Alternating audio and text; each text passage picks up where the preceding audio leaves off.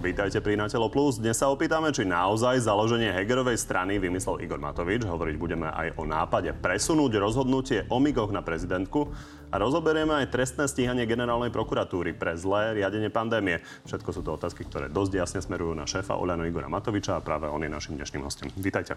Ďakujem pekne za pozvanie. Začneme tým založením strany Eduarda Hegera. Vy ste hovorili, že ste autorom nápadu jeho odchodu z Oľano a že to bolo vlastne s vami koordinované, ale on to teda odmieta. Poďme sa na to pozrieť. Toto je vízia, ktorú mám ja, ale ktorú nemám ja, len ja, ale ktorú majú aj ľudia za mňou. Práve preto tu dnes stojíme na tomto pódiu. On hovorí, toto je moja vízia. Odmieta to, čo, to, čo hovoríte vy, že ste to naplánovali. Vy ste asi neboli na našej tlačovke, kde som vyslovene k tejto téme si zvolal tlačovku a som hovoril o tom, že áno, s ideou, aby Edo Heger odišiel z nášho hnutia a išiel pospájať malé drobné strany, som prišiel ja, ale nie som autorom strany Demokrati, lebo tak, ako to už potom zrealizoval tú ideu Edo Heger, tak pod to sa nepodpisujem, lebo najmä tých ľudí, ktorých tam podával okolo seba, by som tam ja teda osobne nedával. Čiže to sú dve rozličné Nemusíte veci. Nemusíte sa báť, ja som tú tlačovku samozrejme videl, ale snažím sa, snažím sa pýtať naozaj tak, aby to pochopili aj tí, ktorí to nepozerali. Takže to je vlastne jeho vízia a vaša myšlienka? Nie. Ja som prišiel s tým, že som ho oslovil s tým, že Edo, možno toto bude dobrá cesta, aby si odišiel z Olano, lebo keď chceme, aby sa mafia nedvrátila k moci v budúcich voľbách, tak bol, mal by byť niekto, kto tie malé drobné strany pospája a vidíš, že Dzurinda sa nejako iba rozpráva a nerobí to, ale už tá realizácia je Edova. A ešte to si to celé rozoberieme to do väčších podrobností, ale poďme sa vlastne pozrieť, o čom tá strana vlastne má byť. Toto povedal Eduard Heger a tak toto sformuloval. Vážené dámy, vážení páni, dnes tu stojím pred vami ako líder strany Demokrati. Strany, ktorej záleží na tom, aby na Slovensku boli najvyššími a najvýznamnejšími hodnotami demokracia, sloboda, spravodlivosť, mier, tolerancia, spolupráca. Prečo musel Eduard Heger vlastne odísť, aby mohol toto presadzovať? Prečo to nemal presadzovať Olano? Alebo nechcel? Tak ja vychádzam aj z jeho verejných vyjadrení, kde hovorí, že v Olano nebol záujem o jeho víziu. A ja som teda potom aj registroval debatu niektorých našich poslancov, že Edo nikdy nekomunikoval svoju víziu u nás v našom hnutí. My sme to pochopili. Vypočuli sme si, že čo povedal on, ako to formuluje. Vy by ste mali problém sa pod toto podpísať? Nie. Viac menej to, čo hovoril Edo, tieto všetky slova, ktoré povedal, že čo by mala tá strana robiť, tak to hovorilo Za ľudí pred štyrmi rokmi, to hovorila sieť pred ôsmimi rokmi. Že je to, to také generické, ako, hej? To je viac menej taká povinná jazda, akože, áno, toto politické strany by mali, ktoré to myslia dobre so Slovenskom, vždy sa snažiť presadiť.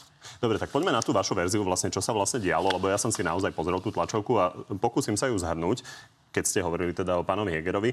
A v podstate hovoríte, vy ste to vymysleli, debatovali ste o tom, mali ste o tom, citujem, niekoľko konferenčných hovorov, ale postupne aj sa začala dôvera. Áno, aj konferenčné hovory, aj stretnutia, ale postupne sa začala dôvera medzi vami vytrácať. Takže to vyzerá tak, že to bol akože kamerick- kamarátsky nápad a potom sa vám to vymklo z rúk? Uh, hovorím, že ja osobne by som to zrealizoval vo finále trošku inak, trošku možno inak by sa to volalo, ale najmä tí ľudia, ktorí tam stoja, ktorí si osobne myslím, že by sme mali skorej z politiky vytlačiť, ako Miroslav Kolár, ktorý rozbil tri strany de facto a jednu ešte predtým, ako vznikla. Že takýchto ľudí by sme mali z tej politiky radšej dostať von a nedávať im pomocné záchranné lano. Ale ešte raz hovorím, ja, ja sa podpisujem po to a preto ja som prišiel aj s Edom Hegerom na náš poslanecký klub desiateho či jedenásteho januára, trojhodinový poslanecký klub v našom sídle, kde sme si zavolali všetkých poslancov a kde som sa im musel priznať, že áno, na takúto vec som Eda nahovoril a tí poslanci boli z toho zúfali, lebo teda z prvej nerozumeli tomu, že prečo my by sme sa mali deliť, ale snažil som sa im vysvetliť, že takto na konci tie demokratické sily môžu byť silnejšie. A prečo on nepovie, že takto to bolo? Ja si myslím, že nakoniec to povie. Možno dnes sa to nepatrí, lebo by to zle vyzeralo, ale ja preto som aj zvolal tú tlačovú konferenciu. A vy to hovoríte prečo, keď to zle vyzerá? Lebo vždy sa snažím hovoriť pravdu. Ale lenže či tá verzia... Mňa, mňa sa opýtal nejaký novinár vtedy, keď Edová strana vznikla, lebo ja som dával rozhovor o tom, že takto sa bavíme a s takou videou som tam vlastne nejako prišiel. To je v, bolo, aj Mišo Šipoš dával taký rozhovor začiatkom ano, januára. Toto, čo som citoval, bola vaša vlastná tlačová konferencia. Bez akýkoľvek otázky ste tam toto celé porozprávali. Preč. Toto, čo ale som to bola vymenoval... bodka. To bola bodka za tým, že som chcel uzavrieť tú tému, lebo mne to prípada trápne. Čiže keby sa novinári neopýtali, tak táto bodka nie je? Samozrejme, lebo mne to prípada trápne, aby som tu ja teraz hovoril, že, že ja som to vymyslel. Ja iba som pomenoval skutočnosť, keď sa ma opýtal nejaký novinár, ako k tomu prišlo, tak som povedal, že áno, oslovil som Eda s touto ideou, ale on si ju zrealizoval už podľa seba. Dobre, to ešte tiež tak možno rozobrať, ale férové odkomunikovať. Ja len sa chcem opýtať, preto sa snažím na to toľko pýtať, že či nie je možná aj iná verzia, že to vlastne nie je takto, ako ste vy hovorili, že je to celé kamarátske a nejakým spôsobom ste to spolu uh, plánovali, ale že jednoducho tí ľudia, ktorí tam stáli na tej tlačovej konferencie, konferencii, tak už s vami nechceli mať nič spoločné a nevládali s vami nejako robiť politiku, lebo popri tom, ako sa o nich vyjadrujete, tak to nevyzerá, že vlastne až tak im fandíte. Prepačte, môžem vám ukázať es em esku, keď mi dovolí Edo Heger z dvadsiateho ôsmeho dvanásteho v našej spoločnej uh, skupine komunikačnej na Signále, kde má presný scenár, ako to treba urobiť, aby sme dosiahli čo najlepší výsledok. Čiže keď mi Edo Heger dovolí, tak ja to ukážem, ale môže to ukázať aj on, ja s tým nemám najmenší problém. Čiže naozaj to je presne tak, ako vám to hovorím. A my sme, opýtajte sa, tridsaťsedem poslancov, ktorí boli na našom poslaneckom klube desiateho januára. Všetci si vypočuli tento príbeh odo mňa aj od Eda Hegera, ako to bolo. Ale ešte raz, mi to prípada trápne sa o tom baviť. Chápem. Len vy stále hovoríte, ako im fandíte, ale popri tom hovoríte také vety, ako na tej tlačovke stále ako jediný konzervatívec a všetci za ním boli ostatní liberáli. Ty mu asi nepomáhate ale... moc. A v čom v tom nepomáham? Ešte raz ja pomenovám skutočnosť. Ako keď vidím pätnásť ľudí na tlačovke, uh-huh. z toho štrnásť liberálov a niektorí až ultra, alebo až progresívci, a jediný v podstate konzervatívec Edo, tak som pomenoval skutočnosť, čo to je pomáhať, nepomáhať. Nie som autorom demokratov, lebo keby som bol autorom demokratov, tak na sto percent by tam nebol pán Káčer, na sto percent by tam nebol pán Hirman, ktorý exemplárne zlyhal. Však takisto to je pomenovanie skutočnosti. Ja Chápem. Som na to upozorňoval... A nie je to také okopávanie do členku. Prepáčte, deň predtým som Eda na to upozorňoval, že podľa mňa týchto ľudí nie. Že to není dobrý základ, lebo potom sa mu k tomu nepridajú za ľudia, nepridajú sa mu k tomu ká dé há Aliancia, čo bol prioritný cieľ, prečo som ho oslovil v polovičke decembra. Dobre, takže ste kamaráti a chcete po voľbách spoluvládnuť. No, ja hlavne sa spolieham na to. Poprvé považujem Eda za kamaráta. Po voľbách pevne verím, že to dajú a že spoločne budeme vytvárať vládnu koalíciu. A zároveň naozaj držím palce, aby vyzbierali tie, tie malé drobné strany, ale najmä ká dé há a Alianciu. Lebo keď tie dve strany pôjdu samostatne, tie hlasy znova prepadnú a bude nám Nech to chýbať. A kvôli tomu nám tu bude vládnuť v hlave. Fico, Pellegrini a Republika. Kedy ste spolu naposledy hovorili s pánom Hegerom? Niekedy minulý týždeň. Kamarátsky. Áno. Dobre. Tak poďme na ten váš plán, ktorý hovoríte, že je v es em eske a teda pán Heger má povoliť, aby ste ho mohli ukázať. V čom sa líši od toho, čo robí on? Hovorím najmä v tom, že sú tam ľudia, ktorí si myslím, že tam nepatria. Ale že hovorili ste ešte o tom es en ká základný, a ká dé há. Základný Čiže plán, vy hovoríte, alebo... že to by sa dalo urobiť. V decembri ste to mali nejako naplánované. Ako by sa to dalo lepšie urobiť, ako to, čo sa pokúša on urobiť? No keď rokuje, aj Edo napríklad, rokoval, teraz si ho dovolím trochu kritizovať, keď rokoval s ká dé há a ká dé há mu explicitne povedalo, že kvôli, kvôli Miroslavovi Kolárovi a pánovi Bilčíkovi nepôjdu do takej koalície, tak predsa si ich nezoberem na triko, nezoberem si ich donútra, nedám im miesta v predsedníctve, keď viem, že kvôli tomu mi ká dé há do toho nepôjde. Čiže toto by som napríklad takúto zámienku ká dé há nedával. Lebo ja keď som oslovil Eda v polovičke decembra s touto ideou, tak to bolo o tom, že treba vymysleť niečo v prvom rade, aby ká dé há a Aliancia neprepadli, lebo tam je približne dvestopäťdesiat tisíc voličov, ktorí, keď pôjdu strmhlav do volieb, tak prepadne ich hlas a sa to rozdelí v prospech mafie. Čiže keby to robil Igor Matovič, tak si to zoženie nejakú inú stranu ako tú, ktorú má pán Kolár v rukách. Ja som večer predtým, ako to Eduard Heger oznámil, som mu hovoril, nech sa dohodne radšej s Jánom Budajom a nech to postaví na zmene z dola, ale nie na strane pána Kolára. Vybral si Kolára, nechápu to za ľudí, nechápu to v ká dé há, nechápu to v Aliancii a ja sa bojím, že vlastne týmto nepomohol tomu na začiatku. A keď ste to mali tak fantasticky vymyslené, tak prečo ste to neurobili rovno vy? A prečo by som to robil ja? Zase ja úplne rešpektujem ľudí, ktorí majú so mňa zimomriavky. Ja som není dilino, že, že neviem čítať situáciu, že niekto teraz akože pozrie si prieskumy popularity, aha, Matoviča ľudia nemajú radi, lebo lebo Matovič, lebo Matovič, lebo Matovič, za všetko je Matovič vinný, tak v tom prípade není dobre sa s ním spájať, tak oni by sa s niekým iným takým slušnejším. Ja som preto Eda nahovoril, jednoducho si slušnejší chod to pospájať. A radšej nech si Olano odreže jednu nohu a dokopy to demokratické spektrum po voľbách bude silnejšie. Dobre, poďme to uzavrieť tým, ako to a hodnotí. A ešte vám prezradím jedno tajomstvo. V tej es em eske z dvadsiateho ôsmeho dvanásteho som napísal, že áno, keď sa to spraví, tak Olano možno v prieskume v prvom, ktorý vyjde, bude mať štyri percentá. Ale napriek tomu to považujem za správne urobiť. A mali sme štyri celé osem. Takže som sa pomýlil o nula celé osem percenta v mojich odhadoch. Podľa mňa toto ste hovorili na tlačovke. Čo? toto tajomstvo. Áno, super, tak to už nie je tajomstvo. Dobre, tak aby sme to uzavreli, takto to zhodnotil Robert Fico. Je politickým subjektom na objednávku pána Matoviča, o tom netreba pochybovať. Toto sedí? No nie je, lebo ja som prišiel s ideou, že treba ísť pospájať tie strany. Prišiel som s ideou dosť takou sadomaso, keď predseda vlastnej strany, ktorá vyhrala voľby, nahovára svojho premiéra, že choď pospájať tie strany. Áno, bude nás to boleť naše hnutie, ale choď ich pospájať, lebo keď ich nedostaneme na dobrú stranu a prepadnutie hlasy, nevyskladáme to a mafia sa vráti k moci. Z tohto pohľadu tá idea je moja, ale nie je to moja objednávka, lebo hovorím ešte raz, nerobil by som to s takými ľuďmi, ako to robí Edo. Čiže ja som prišiel s ideou, s výkopom, ale už na ihrisku si hrá Edo podľa seba. Nemyslíte si, že keď toto budete stále opakovať, že v podstate ste to celé vymysleli, lebo je to tak lepšie pre budúcnosť a teda spoločné vládnutie, že to bude škodiť tej strane? Nemyslím si, keď sa Edo k tomu normálne férovo postaví, povie, že áno, tá idea prvotná bola odo mňa, ale on si ju zrealizoval podľa seba a pomenuje pravdu, tak je tá téma zabudnutá. Vybavené. Ano, ja to netúžim. Vy sami hovoríte, že ja plno ľudí, ktorí vás neznášajú. Ale však jasné, ešte raz, ale kebyže vy sa ma to tu dnes nepýtate, tak ja veľmi rád by som vám odpovedal na iné otázky. Ja len. Vy tú tému živíte a je to v poriadku. Mali ste o tom tlačovku a myslím, že je dosť dôležité sa na to dopýtať, ale poďme ďalej. Prepačte, ale tú tlačovku som mal preto práve, že aby som urobil bodku za tou témou, aby Dobre. Sme sa zbytočne už o tom nebavili. Ľudia si na to urobia názor, dostali ste priestor. Poďme k tomu, že vy hovoríte, že sadomaso je toto, čo robíte, ale vy hovoríte aktuálne, že v tom akože plánujete pokračovať a konkrétne, že by pán Dimeši mohol od vás odísť. Kam ho chcete vyslať? Keď pomôže Aliancii, Aliancia dokáže verejne zapreť alebo prislúbiť, že nepôjde po voľbách so Smerom a s Hlasom, nech sa páči. Keď Juro takisto s tým bude stotožnený a, a bude chcieť ísť pomôcť takéto veci, takémuto projektu, ja s tým nemám problém. A radšej, zase budem radšej, aby Olano malo o jedno až dve percentá menej. My nemusíme robiť silou mocou kampaň na Južnom Slovensku, keď to pomôže dobrej veci. A keby pán... Vy koľko plánujete mať percent v tých voľbách, keď ich tak rozdeľujete? Nás voliči určite nezradia a podržia opäť, takže vôbec to neriešte. Koľko predpokladáte? Nebudem vám to hovoriť. Dobre, a, a pán Dimeši, keď príde do es em ká, tak koľko bude mať a, percent? No, myslím si, že bol by to z pohľadu, nie že es em ká, ale Aliancie, bol by to naozaj kľúčový ťah na to, aby mohli reálne sa cez, ten, cez tú päť percentnú laťku dostať. A neodtrhne sa potom z tej Aliancie Most, keď tam príde pán Dimeši? To už je na nich, ale myslím si, že Most dnes neprináša žiadne percentá. Akože poznám náladu medzi Maďarmi na Slovensku. Považujú, považujú, no ale mala dve percentá vo voľbách a dnes to už nemá ani tie dve percentá, lebo vtedy ešte Bugár kandidoval. Teraz už Bugár je od toho bokom. Tá, ten Most, to krídlo Mostu už neprináša Aliancii absolútne nič. Kedy sa toto rozhodne? Či pán Dimeši odíde?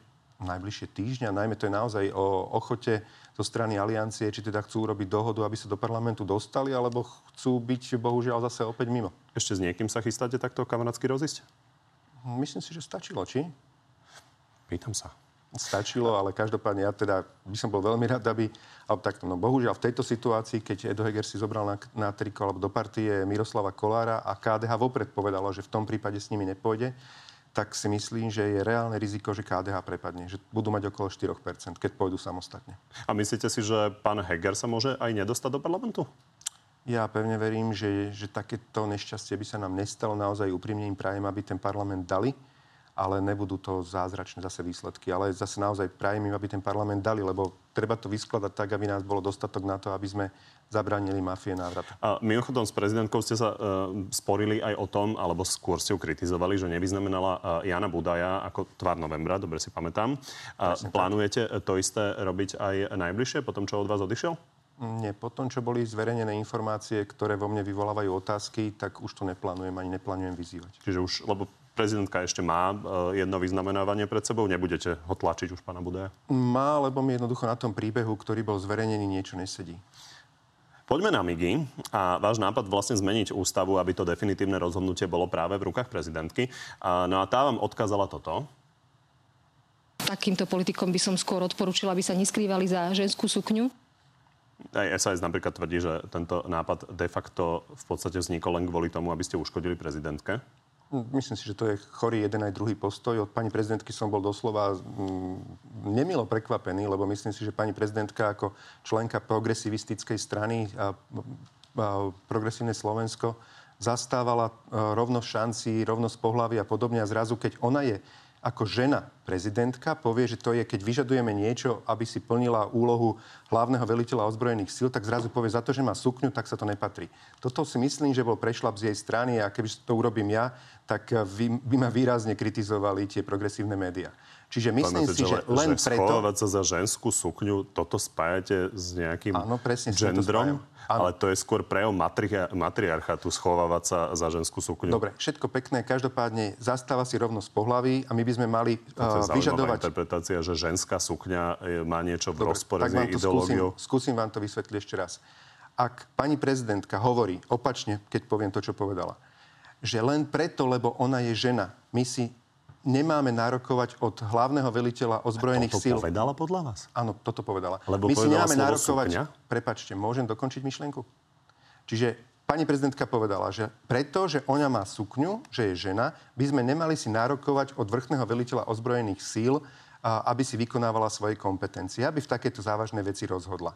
A, a takýmto spôsobom sa snaží navodiť dojem, že z našej strany to je zbabele. Nie.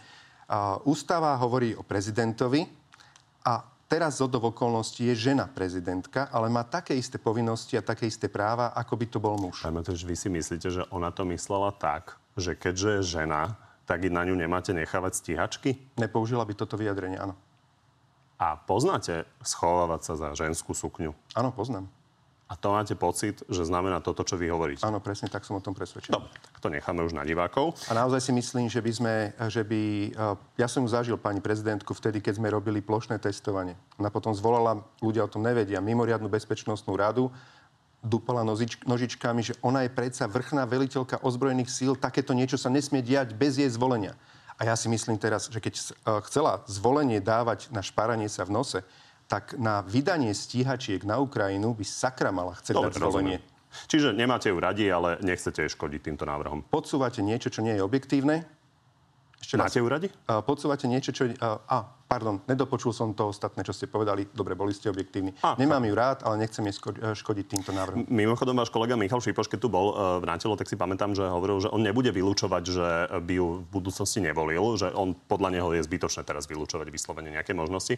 A vy to ale už máte rozhodnuté, vy ju voliť nebudete. Ja pevne verím, že nebudem ju musieť voliť. Samozrejme, že môže sa Čiže stať. Možno budete musieť? Možno áno, možno bude situácia voľba Mečiar Gašparovič a podobné veci, kde som áno, hovorím, áno, vtedy volil Gašparoviča, lebo som musel. Bola to Pán povinná, Mistrík už avizuje, že by rád jazda. kandidoval. Ten by bol lepší prezident? Ja by som bol veľmi rád, aby sme mali na výber a naozaj skvelých kandidátov, kde si budeme všetci hlavy lámať, že kto z nich je najlepší. A nebol by som rád, aby to bolo len možno o dvoch dobrých kandidátov. No dobre, či pán Mistrík by bol lepší ako pani Čaputová. Lebo stretávali ste sa na tých obedoch? V niečom áno, v niečom nie. Takže nemáte rozhodnuté medzi týmito dvoma ešte, ľuďmi. Ešte, aby prišlo viacej kandidátov. Ja som to povedal opakovane, poviem to aj teraz. Myslím si, že na Slovensku je sto tisíc lepších žien ako pani Čaputová, ktoré by mohli byť prezidentkou, len nemajú to šťastie, že nemajú svetla reflektorov a priazeň médií. Máriu Šofranko nebudete kandidovať? Myslím si, že nemá záujem, ani nebudeme. Ešte sa pristavme pri úradníckej vláde. Uh, vy ako dobre tomu rozumiete, uh, pri tom, ako to uh, komunikuje pani Čaputová, že chápem to tak, že vy si myslíte, že ona chce tú vládu. A dobre tomu rozumiem. A veľmi ju chcela. Dala pánovi Striežencovi, aby robil pohovory svojmu hovorcovi. To trošku Striežencovi. Vypovedá o kvalite toho výberu. A čo podľa mojich informácií má zatiaľ iba šesť ľudí do celej vlády. A ostatných by tam musela nechávať uh, veľkú časť vlastne zo súčasných ministrov. S kým ministrov. Robil pán Striženec pohovory do úradníckej vlády? Mám celkom zaujímavý zoznam ľudí, s ktorými Povedzte. áno, nebudem to hovoriť, na čo by som to hovoril. Sú to, aj takí, to ľudia, ktorí, sú to aj takí ľudia, ktorí to odmietli a vôbec by nechceli byť teraz akože niekde prepieraní v médiách. No tak tí šiesti, ktorí súhlasili. Ale prečo by som vám to ja hovoril? Opýtajte sa ich. Aby sa to dalo overiť, aby potom ľudia Opýtajte nemali pocit, ich, že ste ja si to nebudem... vymysleli. Ale na čo im tu teraz budeme ubližovať niekomu cez médiá, že im teraz poviete, že teda, že áno, vy ste to prijali a on potom vám bude hovoriť, že nebude komentovať. Na čo to je dobré? Aby sa tie výroky dali overiť. Dobre, ja vám to hovorím, že to je takto. Dobre.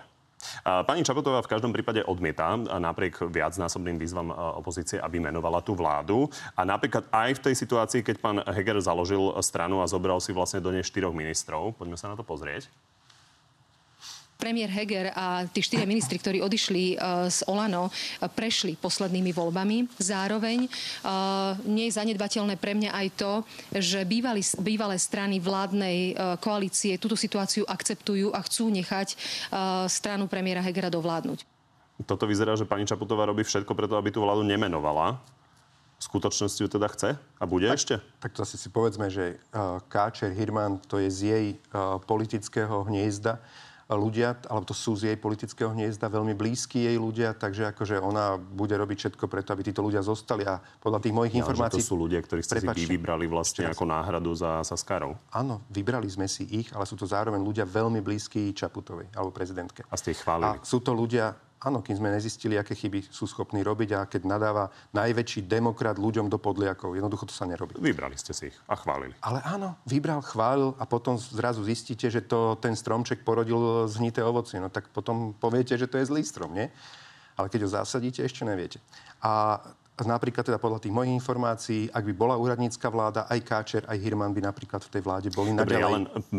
Napríklad pán Čolinský, keď tu bol takto v Na telu plus, tak on hovoril, že prezidentka podľa neho vôbec nie je motivovaná tú úradnícku vládu uh, menovať, pretože ak chce znovu kandidovať, čo ešte teda neohlásila, tak uh, to nie kto vie, čo mať vlastne vládu a mať za ňu zodpovednosť aj nepopularitu. Určite, určite, že áno. Akože ak by aj teda prišla úradnícka vláda, takto vymenuje pätnásť hviezd, tak akože ľudia by tlieskali. Ona vie, že má päť až šesť ľudí dohodnutých, ostatných by si zobrala de facto z Hegerovej vlády, čiže by to tak trošku trápne vyzeralo a zároveň by prebrala plnú zodpovednosť za tú vládu. A naozaj by jej to nepomohlo, čiže ja si myslím na konci, že to bude iba také strašenie. Takže nebude. Ja si myslím, že nebude úradnícka vláda. Ale zároveň akože my tomu nebudeme ani pomáhať, aby bola, lebo má určite legitimitu o mnoho väčšia vláda, ktorá je zvolená, treba keď poviem premiér, ktorý vyšiel z vládnej strany, alebo tá je od nás, vyhrali sme voľby, či má nejakú legitimitu. Keď tam ona dá svojho nejakého pajaca, ktorý neprešiel voľbami, jednoducho nemá legitimitu. To hovorila pani prezidentka, že by mali nižšiu legitimitu. No jasné, že by nemala, ale tak nech sa nevyhráža potom. Tým nech rovno povie ľuďom, že tak viete čo, áno, mám tú kompetenciu, ale viete, ja naozaj, naozaj ju nechcem a nebudem ju menovať. To je vaša bola by väčšia, väčší, bol by väčší kľud a nespôsobovala by zbytočný chaos. Koho plánovala za premiéra? Nebudem vám hovoriť. Pán e, Krajniak hovoril, že bol plán, že to má byť pani Kolíková? Bol aj taký plán. Ale nie. Lebo es a es to jednoznačne odmietla vrátane pani Kolíkové. Dobre, e, sú to také rozprávania, ktoré sa absolútne nedajú overiť. Tak poďme ďalej od toho. Uzavrime to vlastne niečím, o čom sa naozaj bude hlasovať, a to je ten váš návrh. A teda ten návrh na zmenu ústavy nie je proti, proti tomu len prezidentka, ale aj politické strany. Pozrime sa na to. S týmto my nechceme mať nič spoločné. Ja si nemyslím, že my máme za každým meniť ústavu. Tak to vyzerá, že to neprejde. No. Aký je plán B? Tak plán B dnes bol oznámený, že teda bude rokovať výbor a iba na výbore sa schváli nejaké uznesenie výboru. A na základe tohoto schváli vláda. Podľa mojich informácií a tak, ako to teda aj teda počúvam ústavných právnikov, tí hovoria, že jednoznačne vláda na to nemá kompetenciu. Jednoducho Fico, keď robil zbrklú zmenu ústavy po páde Radičovej vlády, nepresunul kompetenciu rozhodovať o zásadných otázkach zahraničnej politiky, čo migy určite sú. Nepresunul kompetenciu na prezidentku, tým pádom nie je to ani na vláde, ani na prezidentke, ani na Národnej rade. Čiže to uh, visí vo vzduchu v čase, keď máme vojnu za hranicami. Slovensko de facto, na Slovensku de facto nie je inštitúcia, ktorá vie rozhodnúť o zásadných otázkach zahraničnej politiky. Dobre, tak aby sme tomu rozumeli, a aký je postoj Igora Matoviča, čiže pokiaľ nebude táto zmena ústavy, tak vy ste proti vyslaniu tých, tých stíhačiek? Ja si myslím, že jednoducho mal by o tom rozhodovať kompetentný orgán. A dajme teda ústavou jednoznačne určíme... Rozumiem, čo je váš zámer, orgán. Ale už sme počuli od viacerých politikov, že to odmietajú. Tak sa len pýtam, že v prípade, že táto zmena ústavy neprejde, tak vy ste proti, aby sme nevysielali tie stíhačky? Ja porovnávam túto situáciu. Aj včera na diskusii v Michalovciach som to povedal, že tam pred mesiacom a pol uh, zavraždil blázon sestričku Eriku. Ale potom na kamerových záznamoch bolo vidieť, že išli okolo ľudia, ktorí ju nechali, nechali v tom, nepomohli jej. A to je to isté, ako keby, že dnes my sa pozeráme na Ukrajinu a nepomôžeme Ukrajine. Všetci by sme mali na tú Ukrajinu pozerať ako na tú sestričku uh, Eriku, ktorá uh, trpí pod agresorom a treba jej pomôcť akýmkoľvek spôsobom. Čiže inými slovami vláda... hovoríte aj na hrane ústavy, aj keď hovoríte, že by to bolo na hrane ústavy, tak treba tie stíhačky poslať? Nie, ja hovorím to, že keď uh, teda sa chceme rozhodnúť, tak nech o tom rozhodne kompetentný orgán. Dajme zmenou ústavy kompetenciu buď vláde, alebo prezidentke, alebo obom, alebo nech rozhoduje Národná rada. Asi nemá zmysel vám to druhýkrát púšťať. Počuli sme, nechcú mať s tým nič spoločné, dobre, sú proti tomu. Vybavené. Akože určite ja, ja sa pod to nebudem pýtam. podpisovať, prepáči, poviem vám to, nebudem sa podpisovať pod nejaké trápne uznesenie Národnej rady, keď z našeho ústavného poriadku vyplýva, že Národná rada nemá kompetenciu a právomoc zaväzovať vládu k niečomu, aby konala. Dobre, máte čiže jednoducho silný poslanecký klub, takže aby sme tomu rozumeli. Čiže nebudem poslanci Oľano, minimálne teda väčšinovo, nebudú hlasovať za takéto uznesenia. Keď sa tu uh, rozhodnú politické strany, že, že budú chcieť robiť, tu zneužívať ústavu a naozaj konať protiústavne, a Pán tak určite ja budem hovoriť konkrétne otázky. Ja, ja chápem, že chcete konkrétne povedať kontext, len už hovoriť toľko kontextu, že sme pri tom päť minút a v podstate ide o to, aby sme sa dozvedeli, čo si myslí Igor Matovič. Čiže no, Igor Matovič, som... keď sa bude hlasovať o takomto uznesení, neprejde vaša zmena ústavy, bude sa hlasovať o takomto uznesení, Igor Matovič bude proti? Dali ste mi minútovú súku, ja by som dávno to už mal za sebou, ak by ste mi neskočili do reči, teraz si to musím povedať znova. osemnásť sekúnd. Dobre, dávam to vám teraz znova. Čiže uh, ak nás, ak politické strany ostatné sa rozhodnú, že chcú vystaviť Národnú radu aj náš poslanecký klub tomu, aby tu hlasovali o nejakom protiústavnom uznesení a tváriť sa, že teda toto je zámienka, prečo vláda už môže schváliť e, odsun migov na Ukrajinu, tak ja budem odporúčať našim poslancom, aby sme na to nehlasovali, lebo by to bolo v rozpore s ústavou podľa názoru viacerých ústavných právnikov. Inými slovami, pokiaľ nebude zmenená ústava a pravidlá hry, tak Igor Matovič je za to, aby sme tam neposielali tie stíhačky. Pokiaľ nebude jednoznačne určený orgán, ktorý o tom môže rozhodnúť, tak som za to, aby sme sa tu nehrali uh, ako malé deti na pieskovisku. To je veľmi vážna vec a keď už o tom niekto má rozhodnúť, tak nech sú jasné pravidlá hry. Áno, čiže nebudete za to, aby sme tam posielali stíhačky. Kým nebudú jasné pravidlá, kto o tom rozhoduje, tak určite nie. Tie pravidlá navrhujete vy, otázne je, že či si iní nemyslia, že majú byť iné pravidlá. Môže byť, si myslí nech, niečo iné ako minister obrany. Nech navrhnú, že sa tá kompetencia má presunúť na Národnú radu a o odsune stíhačiek má rozhodnúť Národná rada, ale nech sa to napíše do ústavy. Dnes to tam jednoducho nie je. Dnes, respektíve dnes v ústave je napísané, že dnes nikto nemôže rozhodnúť o tom, že migy pôjdu na Ukrajinu. Dobre, tak, tak to vyzerá, že to uznesenie tým pádom neprejde, keď ho takýmto spôsobom navrhnú. Uvidíme. Poďme na tému, ktorú neustále ťahá Robert Fico, ktorý tvrdí, že Oľano de facto riadi vyšetrovania. A aktuálne teda prišiel s ďalšou nahrávkou bývalého šéfa operatívy NAKA, pána Kalavského. Tak si to vypočujme. Ja som sa kvôli tomu stretol, pán sudca, aj s pánom premiérom Hegerom v kancelárii Typosu, pána Kanku, kde som ozrejmil, ako funguje polícia. Videli ste, ako hapkal dnes Heger, keď som mu to pustil? Ste hovorili s Eduardom Hegerom o tomto stretnutí s pánom Kaňkom a pánom Kalavským? Asi dva mesiace dozadu povedal, že áno, stretli sa a že očakáva teda, že Fico z toho bude mať priamo z toho stretnutia nahrávky, takže ja tiež čakám na to. Nech zverejnia nahrávky. Ja si zase osobne myslím, aj keď Edo je dnes v inej politickej strane, že sa nedopustil ničoho nezákonného na tom stretnutí. Nech sa páči, nech zverejnia nahrávky. Vám to nepríde ako problém takto stretnutia? Stretnutie, že príde za vami... Obrná, ja len pre kontext, pán Kaňka je mimochodom obvinený z majetkovej hospodárskej trestnej činnosti a odstúpil z tej funkcie a teda konkrétnejšie obvinený z krátenia dane v karuselovom obchode. Má aj obstavený majetok. Pán Kalavský, to je zase človek, ktorý mal podľa polície brať úplatky a konkrétne niektoré mali byť aj podľa polície v podobe plastových okien, čo teda on odmieta. Takéto stretávanie sa s bývalým šéfom operatívcov u šéfa Typosu, nevyzerá to zvláštne? Môže to vyzerať zvláštne, ale teraz ešte raz obhájim v tom, že ak by za mnou, kebyže som premiérom a príde za mnou uh, známy človek, ktorý povie, že má ďalšieho známeho, ktorý pracuje v polícii a myslí si, že sa tam robí niečo nekalé, a či neprídem na také stretnutie, tak uh, bez problémov pozvem na úrad vlády, lebo jednoducho chcel by som pomôcť dobrej veci. A nechcem si myslieť nič iné, že keď sa Eduard Heger stretal s týmto človekom, chcel pomôcť dobrej veci. Ty to vymyslel celé pán Kaňka. A pomohli dobrej veci? Ale ja neviem, nesledujem príliš, prepáčte, tieto dristy Fica. Dobre, a vy ste sa uh, s koľkými ľuďmi z orgánov uh, činných v trestnom konaní stretli uh, od, po voľbách? S takýmito, že by prišiel niekto, že mi chce dať informácie, že niečo nefunguje, so žiadnym. A aj minimálne som sa stretol, možno raz som sa stretol dvakrát, nie, viackrát, ale na spoločných stretnutiach na bezpečnostnej rade, na krízovom štábe, ešte vtedy s generálom Lučanským. Potom aj raz sme mali, tuším, samostatné stretnutie. Aj sme si komunikovali priebežne es em eskami, ale teda hovorím, vtedy to bolo najmä doba covidu. A ešte sme si dohadovali aj stretnutie, len teda to sa už potom neuskutočnilo, keďže už potom dopadol trošku inak. A viac som sa nestretával. Čiže ani s policajnými funkcionármi, ani bývalými ste sa nestretávali po voľbách? Nie, mal som, potom ešte sme mali stretnutie, kedy policajný prezident Ham, Hamran, Hamran? Či Hamran. Hamran. Hamran. Vždycky si to pomýlim, pardon. Keď zvolával stretnutie, terorista, kde nám chcel predstaviť presne ideu rekonštrukcie nejakého organizačnej, organizačnej štruktúry policajného zboru a potreboval na to získať peniaze z ministerstva financií. Takže v tomto stojíte za pánom Hegerom? Hovorím, že ja, ja a priori nevidím nič zlé na nejakom stretnutí, keď niekto príde s tým, že má dôležité informácie, že niečo nefunguje.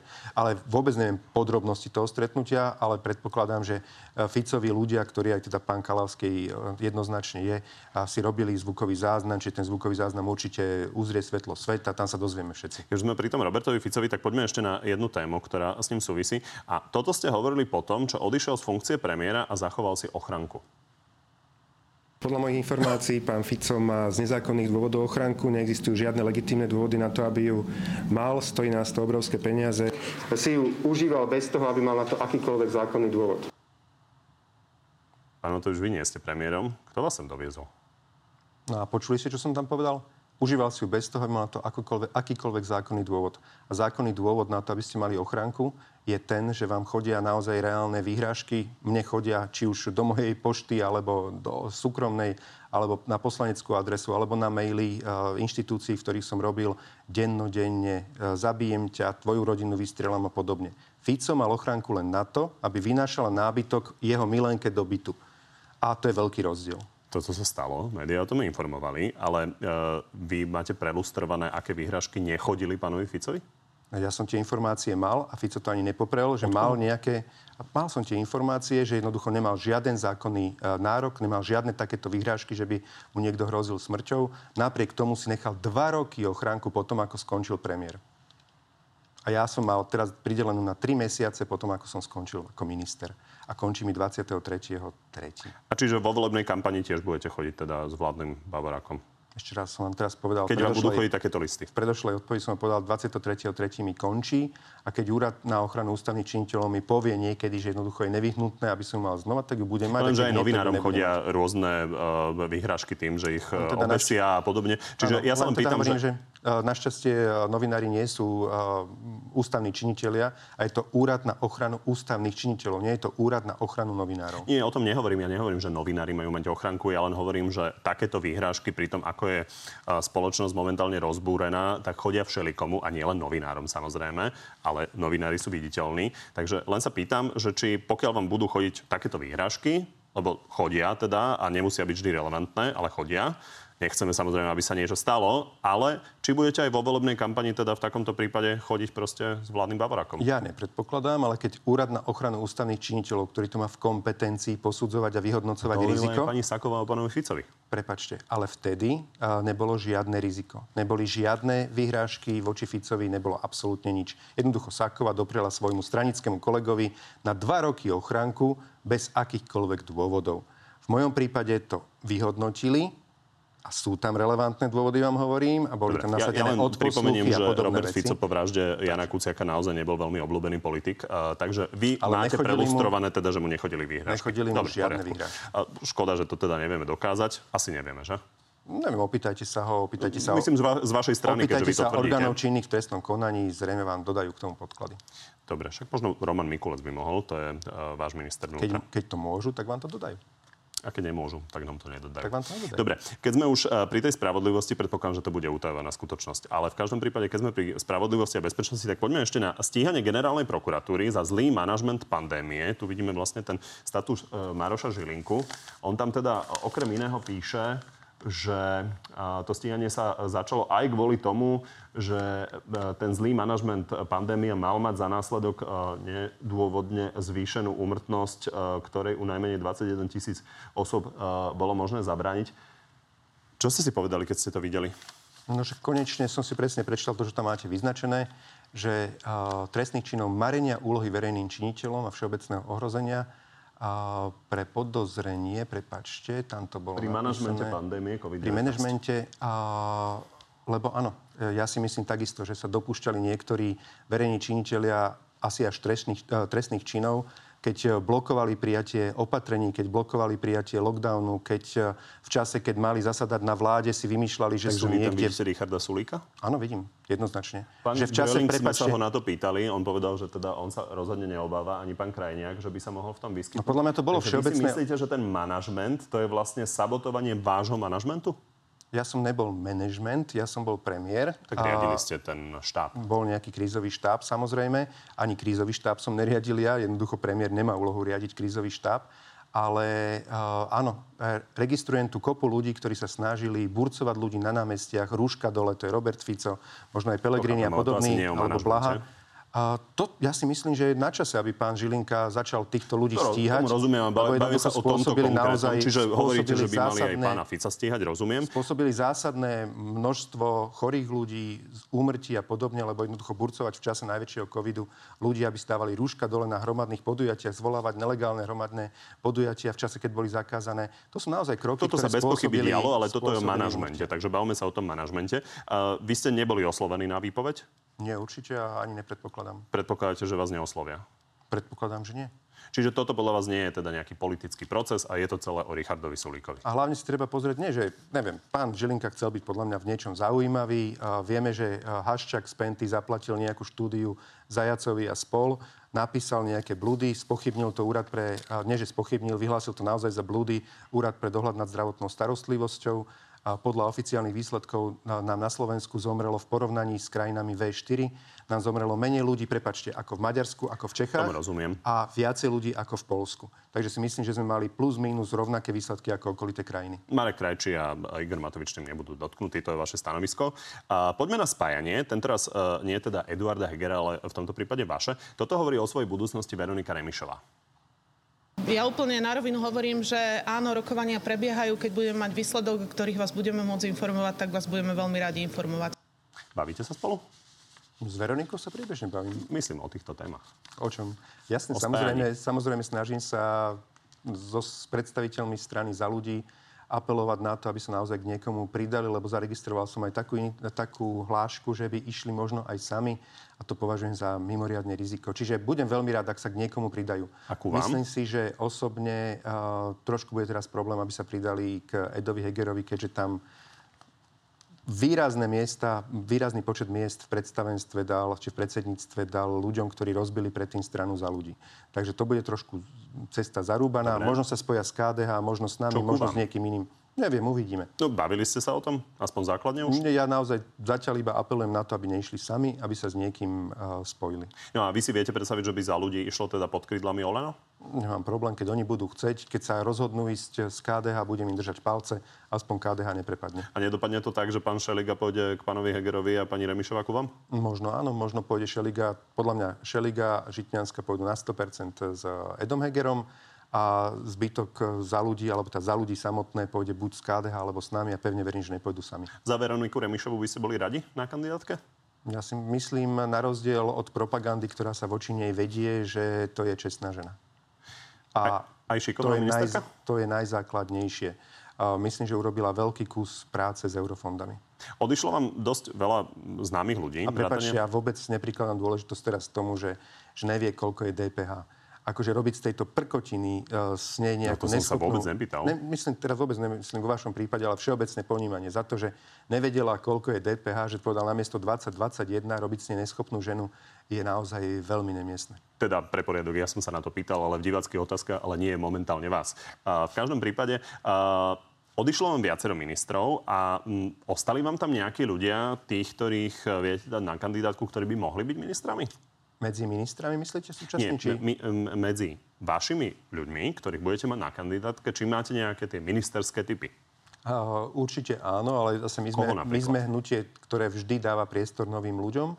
Aj v Počas tejto vlády viacerí tí ministri, ktorí dnes sú ministrami, predtým v našom hnutí nepôsobili. Stali prvýkrát kandidovali, stali sa s nich to ministri. Chápem. Či to je... Skôr sa pýtam na tých súčasných, lebo predpokladám, že vy nejdete vymenovať kandidátku. Nie, ja, ja vám chcem iba povedať, že u nás je naozaj zásada, že snažíme sa vždy vtiahnuť nových ľudí, vypracujeme začiatok kandidátky, alebo to považujeme za čestné, považujeme za zbabele, keď sa niekto napíše na prvé miesto ako predseda strany. o mnoho lepšie je byť na konci kandidátke, nechať ľuďom urobiť to zúčtovanie. Pán poslanec Ňariáš, ktorého ste poslali do Typosu, to by ste si trúfli dať napríklad na ministra financií? Myslím si, že nie. Momentálne to vyzerá tak, že... Ale v Typose pre presne tú robotu, ktorá tam bola treba urobiť a s platom nula eur podotýkam, na obmedzenú dobu, kým sa urobí výberové konanie, to bola dobrá nominácia. Momentálne to vyzerá tak, že po založení demokratov sa vlastne nemusíte dostať do parlamentu. Vy stále hovoríte, že tie preferencie vám neprajú predtým, ale potom je pravda, že mávate razantný finiš v kampani. Ale otázka je, že môže sa to stať pri tej konkurencii, ktorá je. Od koho chcete získať vlastne tých voličov?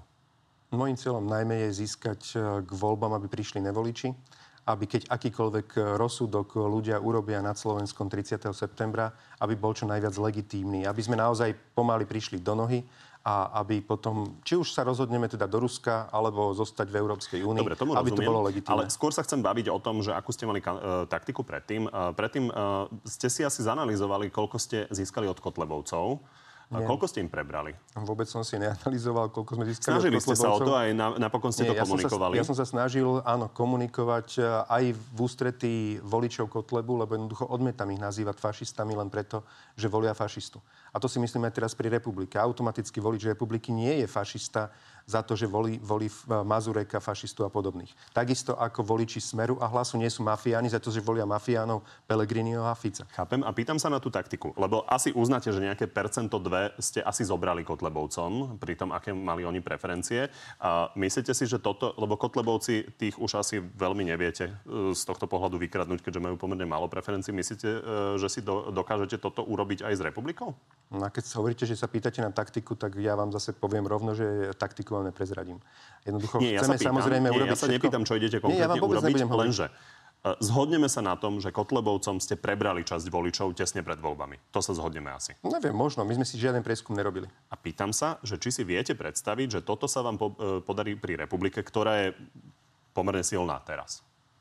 Neviem, uvidíme. Každý volič je slobodný a pevne verím, že slobodne bude voliť tridsiateho deviateho Určite vám nebudem hovoriť taktiku.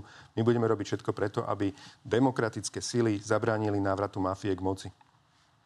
To je celé. Rastislav Kačer teraz v rozhovore pre Denník N povedal, že ste veľmi dobrý opozičný politik a že by ste podľa neho mohli plniť výbornú úlohu ako opozičný mimoparlamentný politik.